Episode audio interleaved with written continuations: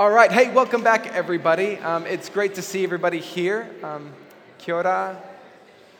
Kia ora, everyone.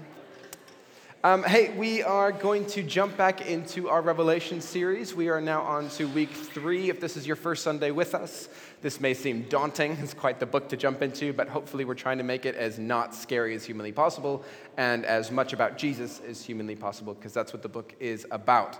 Um, so, again, just letting you know where we're at. Um, we're right in the middle of John. Has he's seen his first initial vision, and now he's got these tailor-made messages to these seven different churches. And right now we're going through and reading them. And last week we talked about how it's like when you hit reply all on an email and everybody's involved in everybody's business. That's how each one of these letters are. So every single church gets to read the mail of every other one, and everyone's like, whoop, there's no hiding amongst these communities. So last week we looked at Ephesus. And Ephesus, their main challenge was they had done such a good job holding on to their faith, holding on to the truth of the gospel, despite false teachers and crazy people who tried to come and lead them astray. But they'd held on, but the challenge was they held on so tight that they became overly rigid and they had lost their love. And so the first church is challenged to remember their love for one another again. And so today we are jumping into the next letter to the next church. So we're going to listen to the text together. And again, when you listen to it again, Revelation is strong, the language is gripping. So as we read it, just try and imagine what it would be like to be the church hearing these words for the first time. So we come into Revelation chapter 2. We're looking at verses 8 to 11 um, today.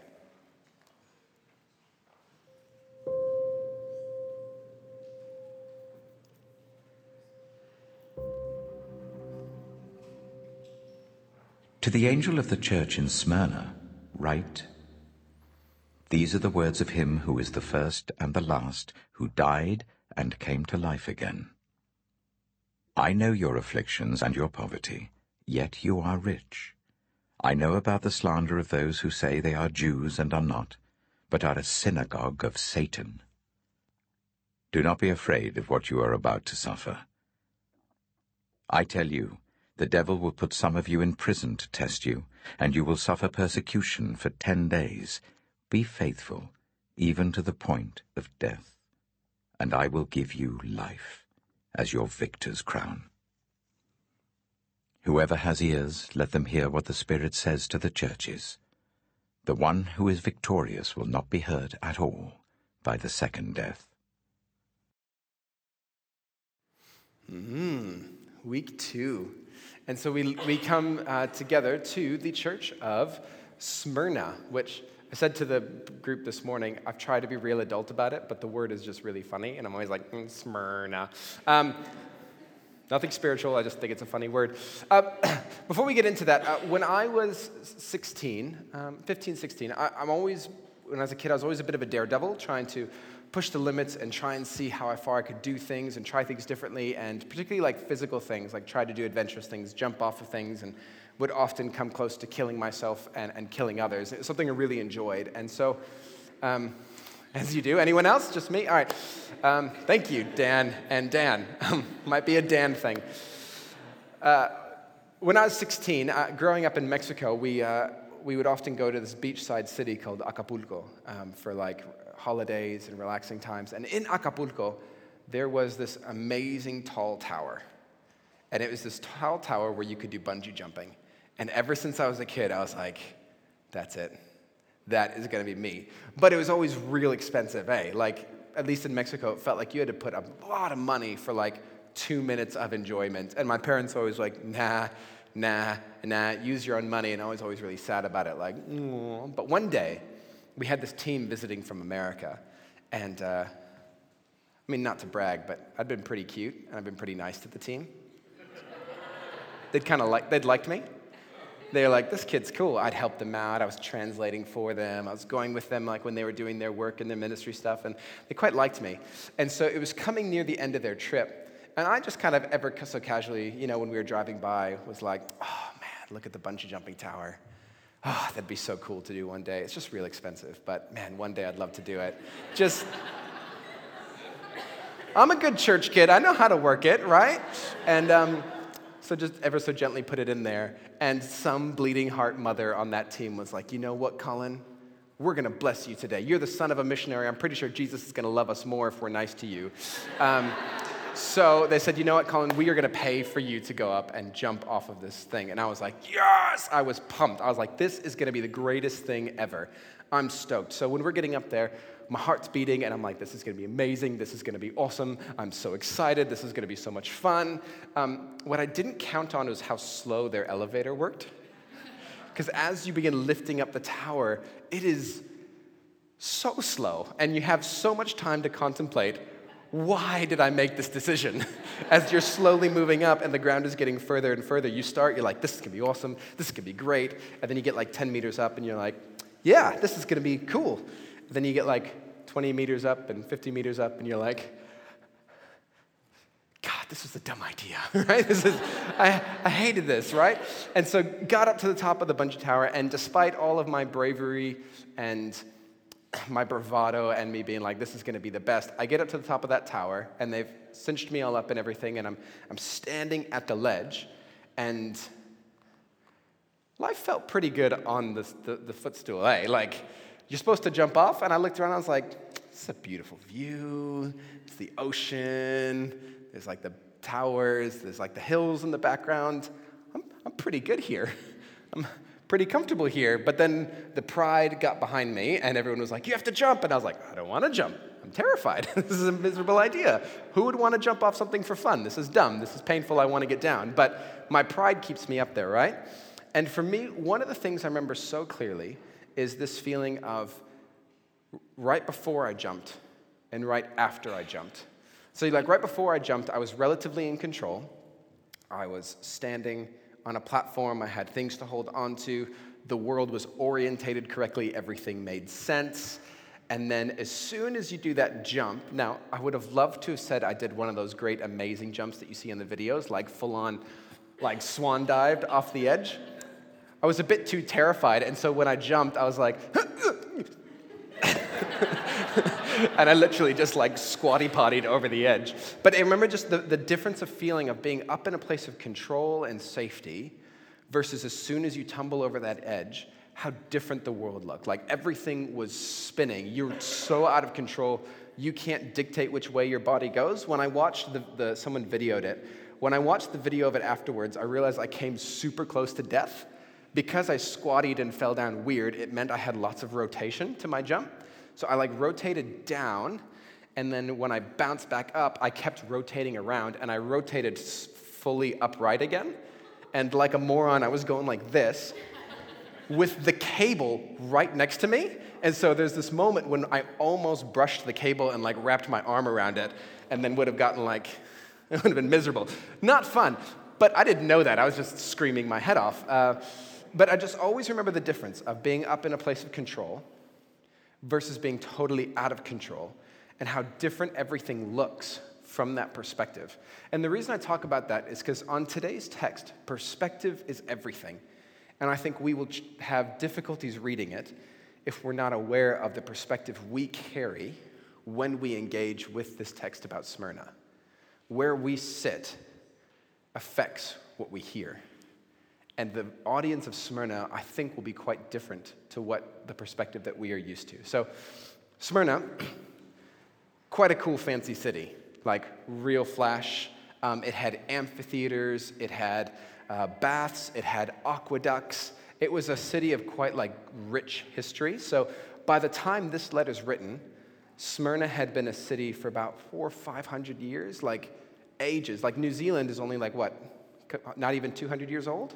As like a proper nation, Smyrna's been going on for centuries before that. So they have history, they have culture, they have identity. You have families that have moved up and now are like key families in the city. Like this is this is kind of the world that they're in. And so Smyrna's quite wealthy, quite like hmm. You know, it's like that feeling when you drive up to the fancy places in Auckland and you're like, this doesn't feel like Tauranga anymore. Smyrna was like that. It was super flash, and what you find is, um, so they're over here. Here's the seven churches. We looked at Ephesus last week. You're going to find we just go around in a circle. So we're going up to Smyrna this week. And um, yeah, they had um, been a city for a long time. They were the birthplace of Homer, you know, Homer and the Iliad. born in Smyrna, so they felt pretty good about that. So they had a lot of things going for them. So it's in the context of that wealthy, rich city, we come to the letter to this church. So it says in, in chapter, chapter 2, verse 8, where it starts, um, These are the words of him who is the first and the last, who died and came to life again. You'll notice in every single letter to the church how Jesus is identified as different. In the last letter, he was the one who walked amongst the seven golden lampstands, which has this feeling of God's presence is close and he knows you. He's, he's walked that journey with you. Here, you've got this image of power of Jesus, eh? He's the first and the last. Smyrna's been around for a while, it's got some reputation, but Jesus precedes Smyrna and exists beyond it. And he's died and came to life again. Jesus represents himself as an overcomer. And you'll see why it's important as you go through. He's come to life again. In the next verse, I know your afflictions and your poverty, yet you are rich. I know about the slander of those who say they are Jews and are not, but are a synagogue of Satan, which, again, as a side note, can everyone say synagogue? Say synagogue of Satan. Feels good, doesn't it? Whenever there's a church you don't like, that's your go to insult from now on. Like, this is a synagogue of Satan. Anyway, um, what you find here is a real rich city, right? Flash city. And then you come to the church and it's the complete opposite. They are poor. They don't have much, they don't have influence, they have afflictions. Now, we're not quite 100% sure of why they're poor. There could be a lot of reasons, could be a lot of different things, but it probably has to do with the second hand, which is the slander of those who say they are Jews and are not, but are a synagogue of Satan. So, to understand that, you have to understand that in the eastern part of Rome, um, when we think of religion, we separate state and religion quite quickly, don't we? Like, here's the state, they make their decisions, and here's religion, and we do our thing in the corner, and we separate them. But in Rome, it wasn't like that. They overlapped each other all the time. Gods and deity and religion was intermixed with politics in a way that was really practical. So, say you're a farmer and you need good rain, well, then it makes sense that you would go and sacrifice to the God who controls the rains, right? And say you're a merchant who's selling wood, then you go and you make sacrifices to the God who looks after the merchants who sell wood. So, if you wanted the city to prosper, you participated in religion for the well being of everyone. Now, that gets complicated when it comes to Jews and Christians. Because, funnily enough, Jews and Christians, by the Romans, were considered atheists, which is a weird thing nowadays. Nowadays, we feel like Christians and atheists are the ones who are fighting. But 2,000 years ago, the Romans saw Christians as atheists, Jews as atheists. Because here's this whole pantheon of gods, and you say none of them exist? None of them? And you only believe in one? You guys are basically atheists. But the Jews had managed to, in Smyrna, because it's an old city, they had built up a bit of a reputation as being good members of society and still participating. And so it meant that they didn't have to participate in religion because they had this little exception that said, You guys are Jews, you're weird, that's fine, you don't go sacrifice, we get it, we understand. So when Christians started springing up, we lived under that umbrella. We were considered like a weird, culty offshoot of Judaism. But if people asked who were the Christians in the community, everyone was like, well, they're basically Jews, aren't they? Which, again, different, but the perspective is really different. What you find is that the Christians begin to upset the status quo of the city. So Christians more and more, like remember if we saw at Ephesus, there were so many Christians that they began to shut down the temple worship. People stopped offering sacrifices of silver and gold, and it began to disrupt the city. The same thing is happening in Smyrna. As the church grows up, Christians stop participating in idols, they stop um, giving sacrifices, they stop working with the established customs, they stop participating in religion, and it starts to make everybody a bit nervous. And so the Jews, more than anyone, feel nervous. Want to know why? Because these crazy culty Christians are compromising their safe zone. All it takes is a few more Christians, and pretty soon Rome's going to remove our protections, and we're going to have to do everything the same as everyone else. And so Christians are actually a threat to us. You, you see, see how that's happening? Christians become a threat to the safety of the Jews. And so that's why you see Jews, that's where it talks about, I know about the slander of those who say they are Jews and are not. What's most likely happening there is that the Jews are trying to distance themselves from the Christians and they're going to the Romans and being like, hey, keep it on the down low. But there's some Christians here that aren't worshiping to all the deities and they're a little bit crazy. They're not one of us. Not one of us. Just go, just go, just go, just go sort them out, right? And what sort them out means in that time is that they would be jailed with no trial, um, no judge, no jury. They would just be in jail. They would be tortured, and if they repented and said, okay, we're not Christians, then they could go free. If they said they were Christians, it was pretty likely that they would either stay in jail for a long time or could easily be executed. And so you've got this Christian community in Smyrna who are just trying to do the right thing, but the covering that they live under is being taken out from them. And so that's why John calls them the synagogue of Satan. Now, we think of Satan as the, the beast against God, like God's the good guy, Satan's the bad guy, right? But the word Satan just means the accuser the accuser of the brethren. And so it's no wonder that John uses that language around the synagogue because what are the Jews doing? They're going to the Romans and they're accusing the brethren, the family of God. And so that's why you're getting the strong language here. And so the Christians are facing incredible persecution. And so the message to them comes don't be afraid. Which, if I were a, Smyrn, a Smyrniite, a Smyrninian, Smyrn, Smyrnin, Smyrnanon. A Smyrnaninite. All right, if I were from Smyrna and that letter came through, I would be hoping, can we just put a full stop right after don't be afraid? That would be great. Like, don't be afraid, full stop, next letter. That would have been lovely, wouldn't it have been? no. Don't be afraid of what you're about to suffer. Look, I tell you the truth, the devil will put some of you in prison to test you and you're going to suffer persecution for 10 days. Be faithful, even to the point of death, and I will give you life as your victor's crown. Whoever has ears, let him hear what the Spirit says to the churches.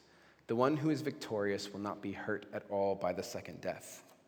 When you hear this message, you can understand why Jesus introduces himself as the first and the last day, as the one who has defeated death and is now alive again, because that's someone they need to know they're following who's been through that and can come out the other side. This is a message about persecution, saying, look, it's not going to get easier. Now, when it says 10, little fun fact for you in Revelation, numbers are super weird because there's lots of them.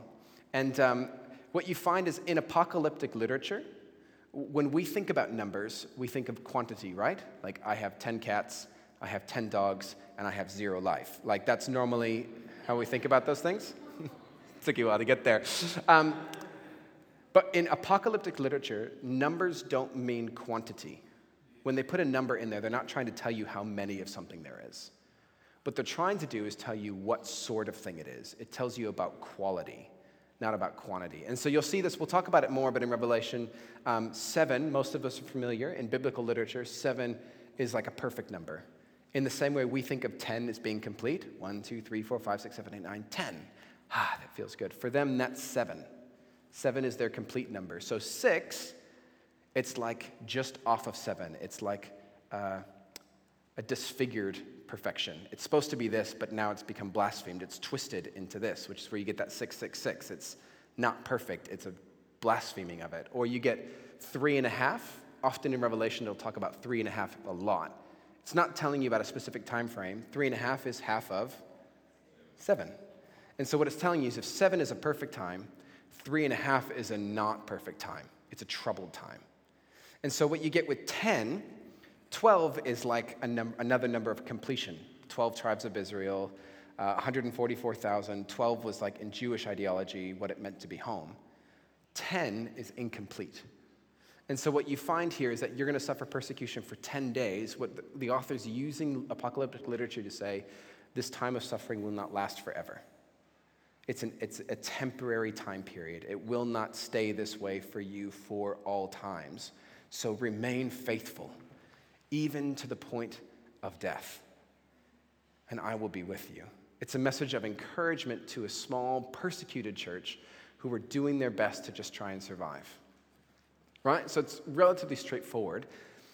This letter becomes challenging when we try to read it because we have to remember this was not written for us. Fundamentally, this wasn't written for us. And when we come around language of persecution, honestly, it's really hard for us to read.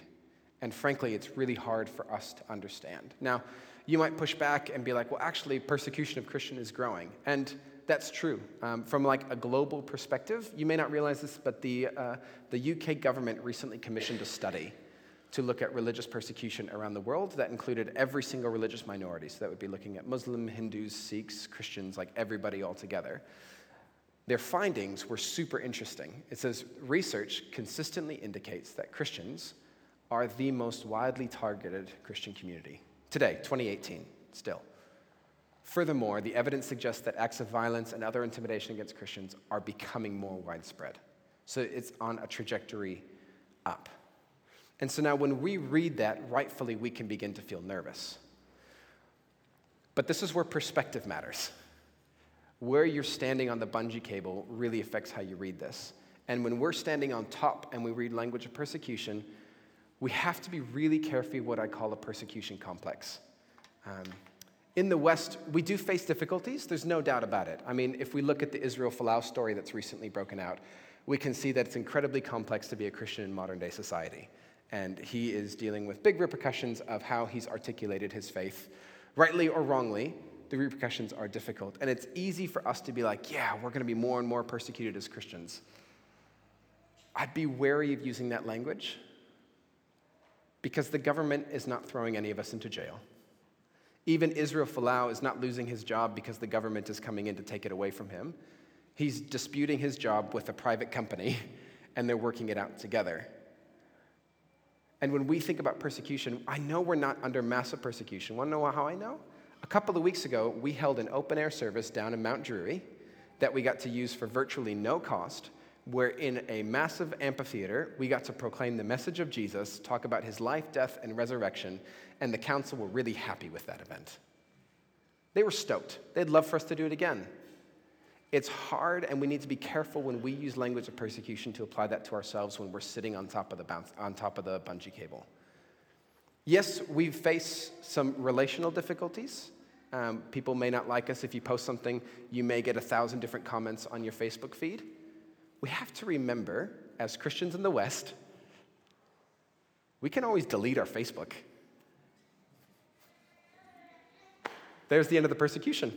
Like those messages don't get to us anymore. We just delete. Can we still get a job? Yep. Can we still see our families? Yep. Can we still buy property? Yep. We can do all those things. So I think we have to be wary when we read churches' letters like Smyrna, read about persecution, and then apply it to ourselves immediately, being like, yeah, we face persecution. God help us remember where we stand on that bungee tower. Really, in the West, we're doing okay. People may not like us, but the Bible never promised that people are going to like us. At least they're not jailing us or taking our stuff. And this is why we need to read this letter carefully, because for many in the world, the government is doing that. For many Christians in the world, they do genuinely face real and terrifying persecution. And when we read this letter, I want us to not read it thinking of ourselves as the Smyrnans, but perhaps we need to think of ourselves as the Ephesians or the Laodiceans who are reading this communal mail and reading about the story of the Christians on the other side of the world. To give you context for that, I want to tell you a story about a small little country called Yemen. Um, many of you may or may not be aware, Yemen's just the arrows there, it's just a small little country on the bottom of the Arab Peninsula. Um, in 2013, um, there was supposed to be a changeover in government from one political party to another. Um, the transition did not go well, and both parties ended up vying for control of the state. It led to a civil war in Yemen.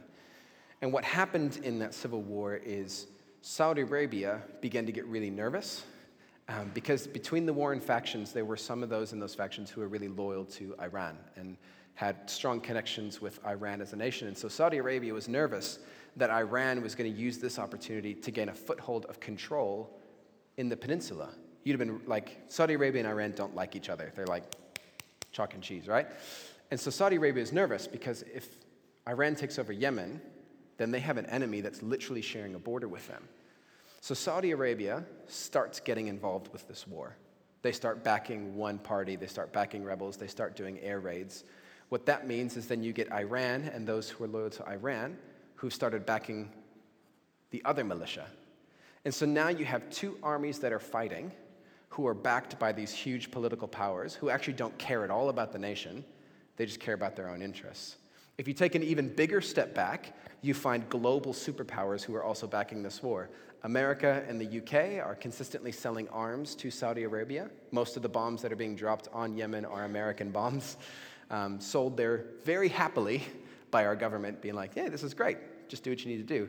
Um, same with Iran, is heavily backed by Russia, and a lot of the arms that they get eh, from Russia. So you have two superpowers who are vying for control in the Middle East by supplying two nations, and these two nations are supporting different factions of one small tiny nation.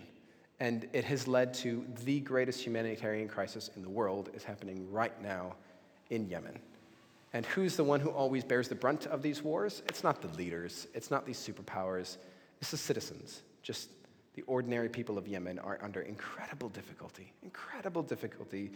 Cholera is spreading. Um, the World Health Organization can't get aid there because different countries are blocking aid from entering into different warring factions because they're using it as a political power ploy, and it's really difficult.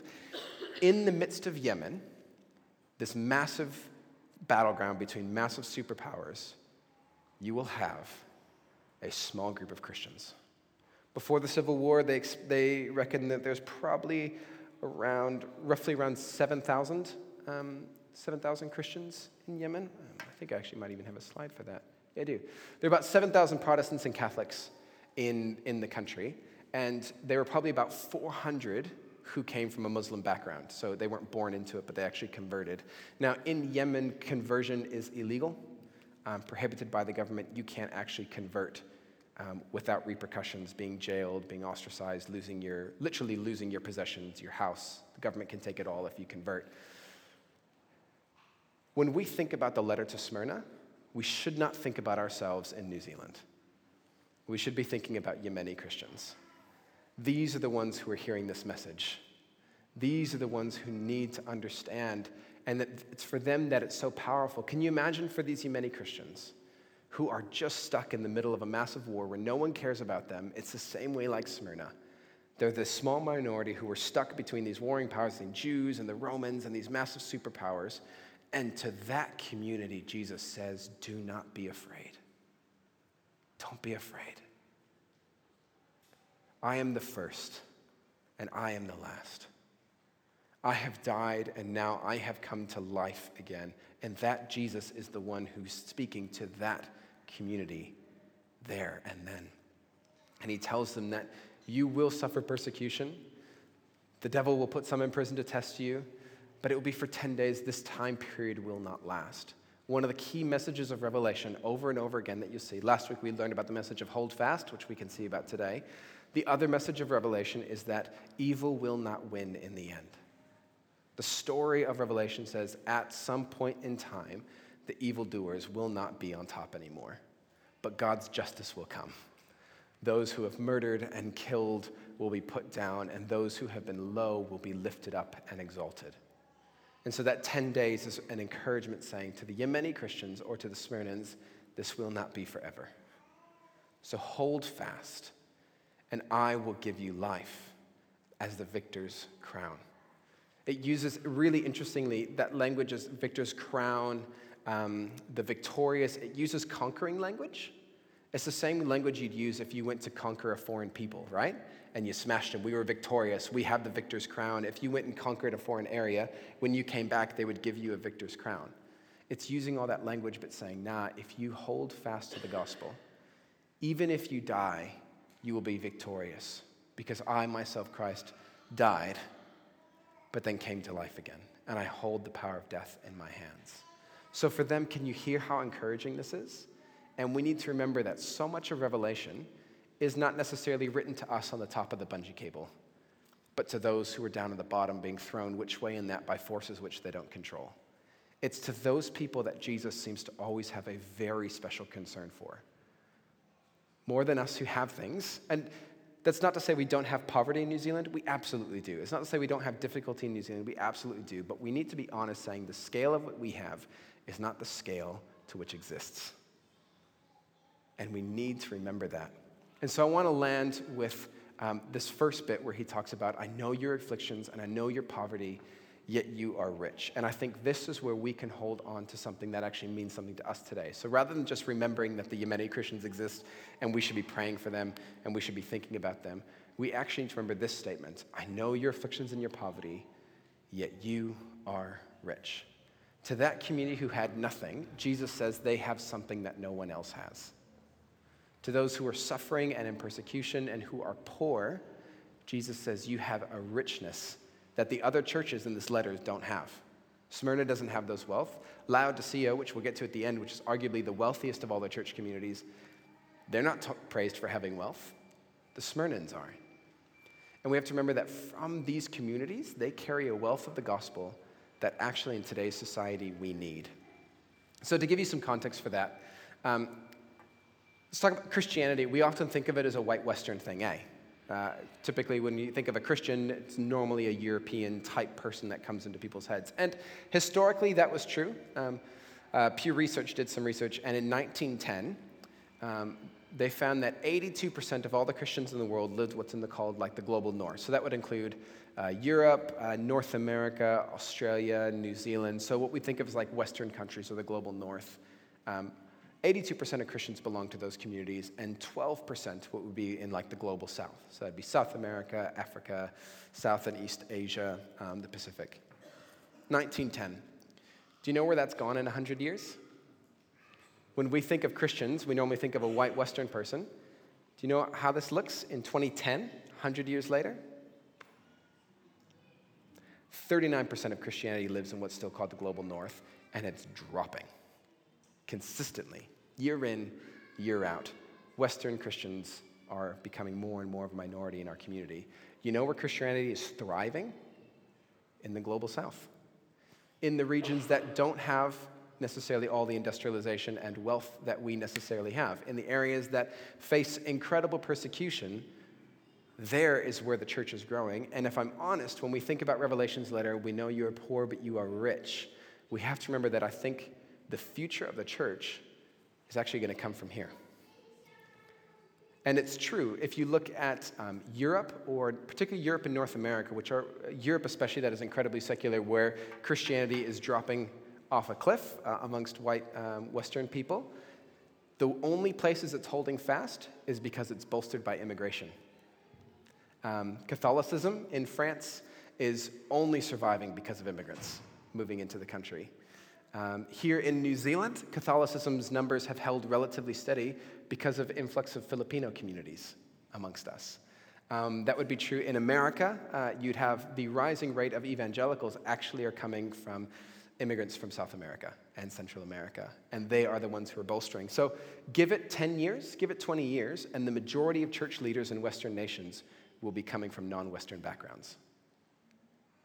We have to remember that they are rich. They carry something of the gospel that is easy for us to lose.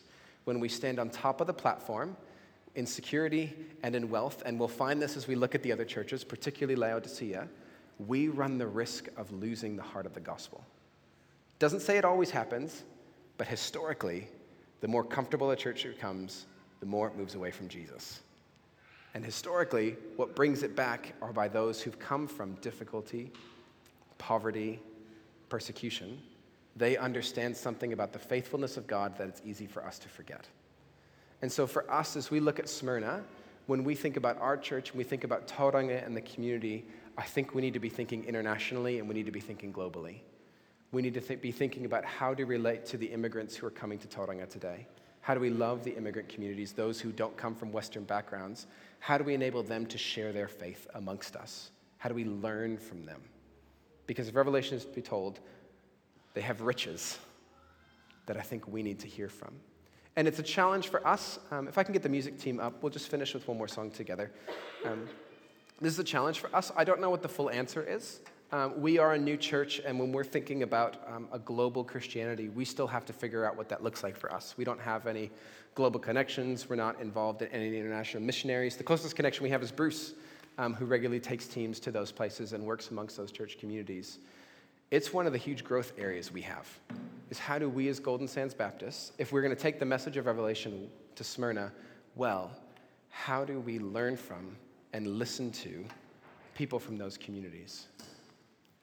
How do we learn and listen to those who are poor, yet are rich, because they have a message we need to hold on to. I want to finish with James um, 2, verse 5, that I think is helpful for us to remember.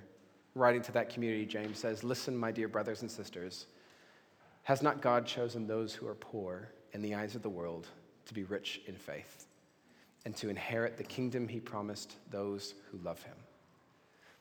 It's a challenging one for us today because of our perspective. Not all of us will be there, but it's a challenge, it's a gauntlet that I want to lay down for us in the future. How do we, as Golden Sands Baptists, continue to interact with, learn from, and interface with communities who are radically different from us, who come from different backgrounds? Because the future of the church is there, and we have so much to learn from those communities. Does that make sense? So let's stand together.